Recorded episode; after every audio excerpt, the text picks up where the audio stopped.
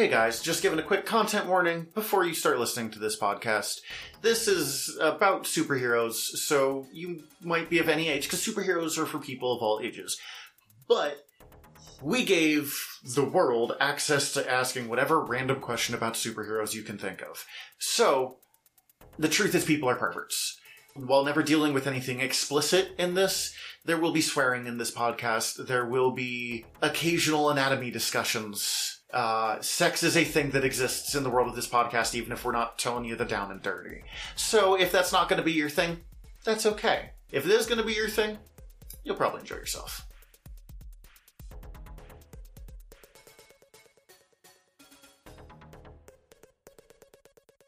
Hi, everybody. I'm Tyler. I'm Zach. And we're back with more word balloons. We've been flying high on our own hot air, but have stopped in again to answer your nerdy questions. So, with that in mind, Zach, what is our question this week? What is the weirdest item in Batman's utility belt? Yay! I love this question.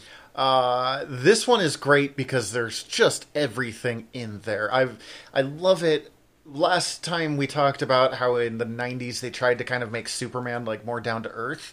They had the same thing of like let's actually list what's in Batman's utility belt. And, And- there's diagrams and everything. And they really quickly ignored all of that. Absolutely. Because it's a lot more entertaining when you can throw some stupid shit in what there. the fuck ever. All right, so I have an honorable mention I want to give Okay. before we go in. The only reason this one doesn't really qualify is it's not actually in the utility belt.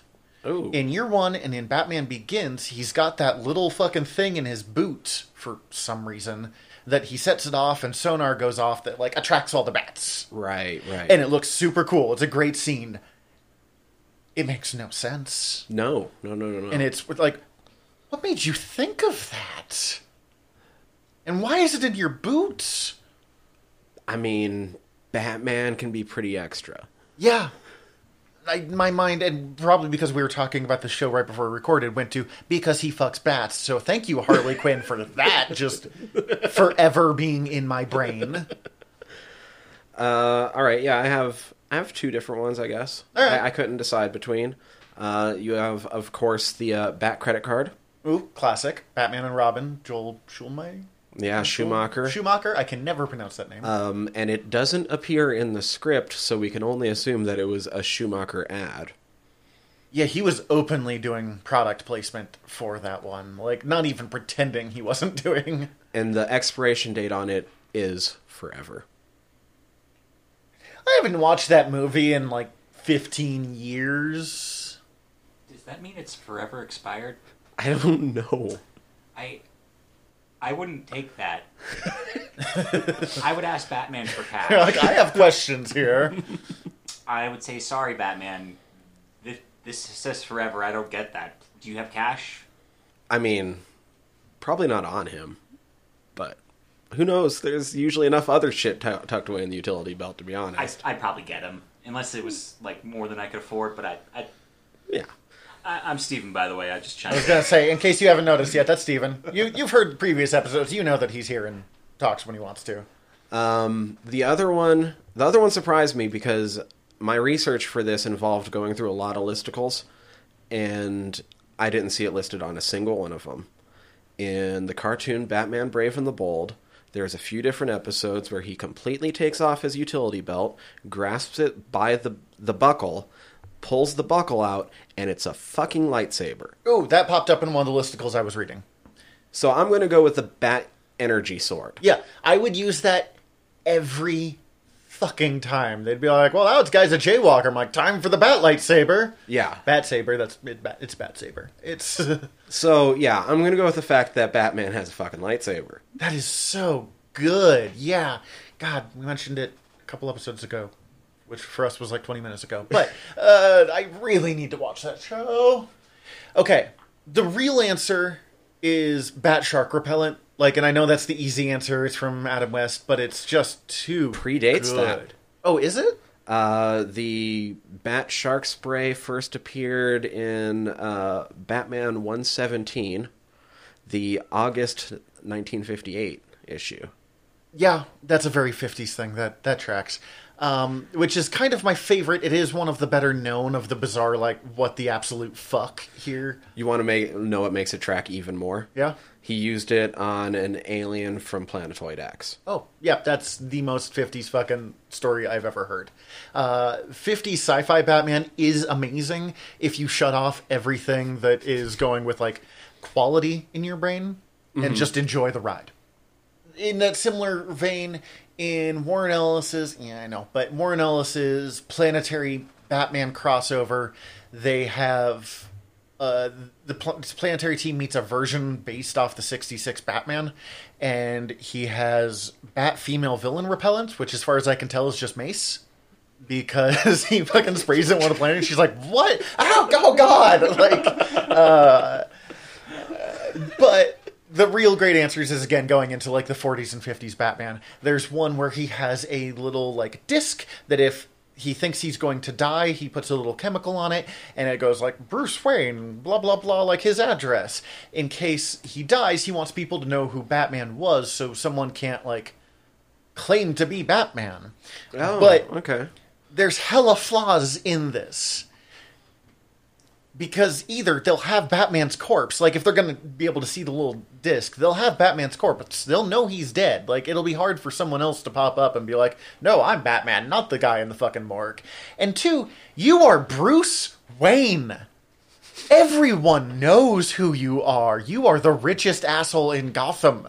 Mm-hmm. Like you're Elon Musk with less attitude, and a lot of other things for you. That not not going into that.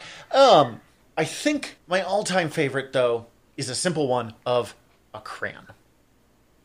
Just not even a bat crayon, just a crayon. I mean, it's the background. Yeah, because uh, as we have mentioned before, the age range of Batman in this era was like seven to ten years old, and they needed to write a note.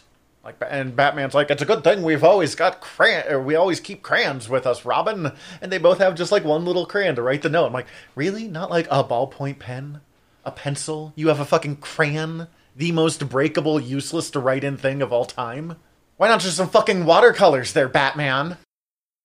What color was the bat crayon? I don't know. That's Yeah. what. That was my first question too. I mean, it's black. We know it's black. Dark gray, maybe? That era could be blue, that era could be blue. maybe yellow. Like, uh, although he didn't have the yellow circle yet. That didn't come until later. Um, Maybe blue though. yeah. I will say this question made me think of one of uh, one of my all-time favorite Batman stories, and it's from this era, so you have to like again kind of let your brain go for a while. But it's actually kind of brilliant. It's called The Joker's Utility Belt, and the Joker gets sick of Batman beating him by uh, weird device number seven from his utility belt, so he makes his own.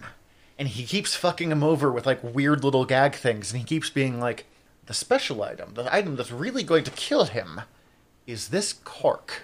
And Everyone's like, Joker, what the fuck is in the cork? And they don't tell him. And it's revealed in the final break that Batman and Robin were uh, public for a ship christening because they in this era they weren't like mysterious urban legends.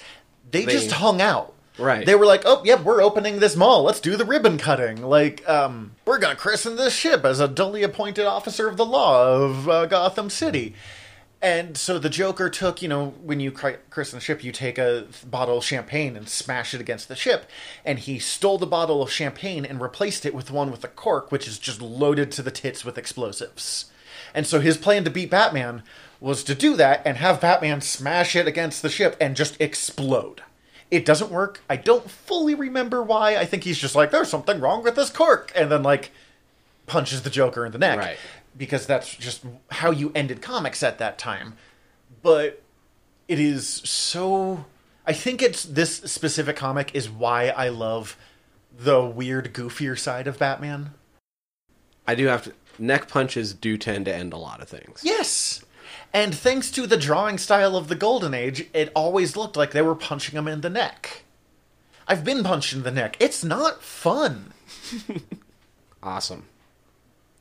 Crayon. I'm Crayon. still stuck on the crayon. And that's why that, that because I was like, oh, it's not the crayon. Like I, I'm reading way weirder things, but for the last three days, I'm like, a fucking crayon. Well, in order to keep our journey going, we're going to have to drop some ballast. Luckily, Zach's Oh, right, stuffed to the still going. brim with assorted genre facts. I'll prod him a bit, see what shakes loose. Remember, any misses or mistakes will have to be made up for at the end of our trip. Which is next episode.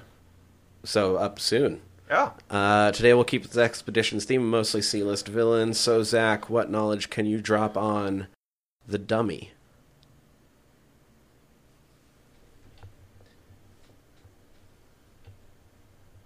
Jack shit. This is. I, I keep thinking of Ragdoll, but this isn't Ragdoll. This is. Nope. Nothing. All right. In that case, because you also missed last week, I came prepared with the second one. uh, I how mean, that's my own about fucking fault? But yeah. how about and this one I'm sure is going to lead to some interesting recommendations on, later on. Uh, Captain Nazi. Okay, Captain Nazi was uh, a Captain Marvel villain, taking place. I think was actually around World War II when he came out. I'm not 100 percent certain on Captain Marvel's timeline, but it's either World War II or just post World War II. He is basically a Nazi Captain Marvel. I'm pretty sure he says magic words, which might be Adolf Hitler, but I'm not 100% on that one. Um I'm going to take a shot in the dark, but because he's very early Captain Marvel, he's probably created by Otto Binder and CC Beck. He uh, no, uh, created by William Woolfolk and Mac Raboy. Okay, did not know that one. Uh, Binder and Beck were big. I think they created Captain Marvel and were common creators for him. He pretty much is what if Superman was a Nazi? Uh, the only stuff I've ever really read much with him, other than he will occasionally team up with people to fight the Justice Society, is he was used as muscle for the uh, secret society of supervillains around Infinite Crisis, which was when Lex Luthor and Talia al Ghul and Black Adam and the Calculator and someone else that I'm for oh Deathstroke the Terminator all teamed up and were like we're gonna make every supervillain on Earth work for us, and we're we'll just have a real society like crime league of every supervillain, and they used Captain Nazi as fodder a lot because if he died, that was probably a good thing. Like even they were like, "Oh God, you're no," but go punch that guy. Um, he is blinded in that, and the, everyone's like, well, "It sucks to be you, asshole." Like, uh, but that's about what I have on him. That's uh, I, I guess uh, you were. I mean, it was all pretty much correct. Uh, he doesn't have to use any power words, oh, okay. uh, but it does seem like he has to inhale some sort of gas to fly. Yep, but tracks. otherwise, he has all like the the super strength and durability and all that shit. Nazis, drugs. That's '40s comic books for you. Um, and more recently, he did show up in the second season um, of Legends of Tomorrow. God, I Uh, hope they just They had an piss out of him. episode where they were running into the JSA. Ooh, Drax. I just watched this episode. Um, and isn't this the episode where Captain Steel is introduced? Yes. Yes. Okay, yeah. I like that version of Steel. Like John Henry Irons is, you know, black guy Superman armor hammer is a stronger character, but I like this Steel too. Yeah, I think hemophilic uh, archaeologist turned superhero. Later versions has his grandfather was experimenting on him because his grandfather was a piece of shit. But uh, I like your version better. Yeah, Legends of Tomorrow. Uh, uh, this is uh, Stephen chiming in again to recommend it if I haven't already. It's great. because it's amazing. Uh, yeah, he's um, he's the one that goes all berserkered out. He's the Ubermensch that Okay, the. Steels have to take down. That this tracks. is a reference Stephen knows. Uh, no, sweet. So there we go. There's that. All but right. you still have to make up the dummy. Dummy. I couldn't. I couldn't help. no, it. it was right there. It, was, it had to be done. That's it for today, folks. We're taking off. Before we go, we'd like to remind you to hit subscribe and check out all of our sister shows over at earwyrm.com. That's E A R V V Y R M.com. Other ways to get in touch with us and follow us will be in the show notes. As always, we'd like to give a special thanks to our editor, Stephen Gady. Until next time, I'm Tyler. I'm Zach. Bye. Hey there, listener. This is your editor and stowaway, Stephen. Wanted to give a very special thank you to Ian Ford for letting us use their song Tracks as our theme song. To hear more of their music, you can check them out on SoundCloud.